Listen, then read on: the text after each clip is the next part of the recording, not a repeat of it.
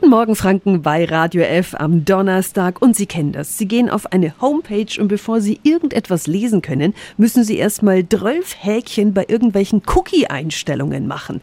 Ab sofort geht das aber anders. 365 Dinge, die Sie in Franken erleben müssen. Auch Verbraucherschützern geht das Ding nämlich auf den Wecker und so bietet die Verbraucherzentrale Bayern jetzt ein kleines Programm mit dem schönen Namen Nervenschoner an. Das lässt sich am PC oder Laptop ganz einfach in die Browser von Firefox oder Chrome einbinden. Meine Schwester Tatjana Halm ist Juristin bei der Verbraucherzentrale. Verschwinden denn damit echt alle nervigen Cookie-Banner? Es kann vorkommen, dass doch noch Banner angezeigt werden.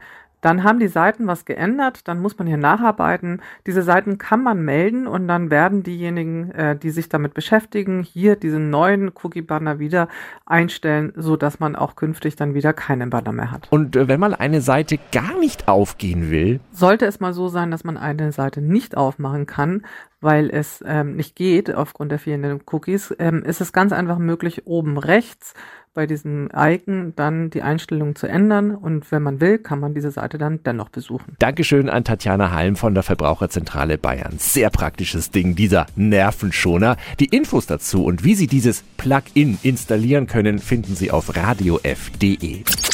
365 Dinge, die Sie in Franken erleben müssen. Täglich neu in Guten Morgen Franken um 10 nach 6 und um 10 nach 8. Radio F.